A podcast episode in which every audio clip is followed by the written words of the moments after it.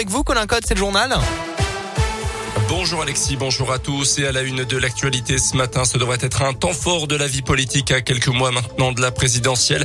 Le début ce mercredi des assises nationales des départements de France à Bourg-en-Bresse. Jusqu'à vendredi, près de 1200 présidents de départements et des conseillers départementaux se réunissent à Interexpo. Parmi les personnalités annoncées, le Premier ministre Jean Castex qui devrait venir vendredi. Retour à la normale dans le budget après les fortes chutes de neige du week-end dernier. Plus aucun foyer n'était hier soir privé de courant. Ils étaient encore 600 à la mi-journée selon Enedis. Jusqu'à 70 techniciens parfois venus d'autres départements étaient venus en renfort pour rétablir au plus vite l'électricité. Dans le reste de l'actualité, la situation sanitaire s'aggrave sur le front du Covid-19, a reconnu hier le ministre de la Santé Olivier Véran. 47 000 nouveaux cas recensés hier sur les dernières 24 heures. On pourrait même dépasser dans les prochains jours le pic de la troisième vague de l'épidémie.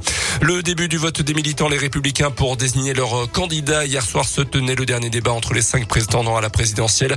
Un peu moins de 140 000 adhérents vont euh, donc pouvoir se prononcer dans les prochains jours. Le verdict est attendu samedi. À retenir également les débuts agités du candidat Zemmour à la présidentielle. Il était l'invité du 20h TF1 hier et n'a pas du tout apprécié, semble-t-il, les questions posées par Gilles Boulot. Il a évoqué une interview de procureur, une escroquerie intellectuelle notamment.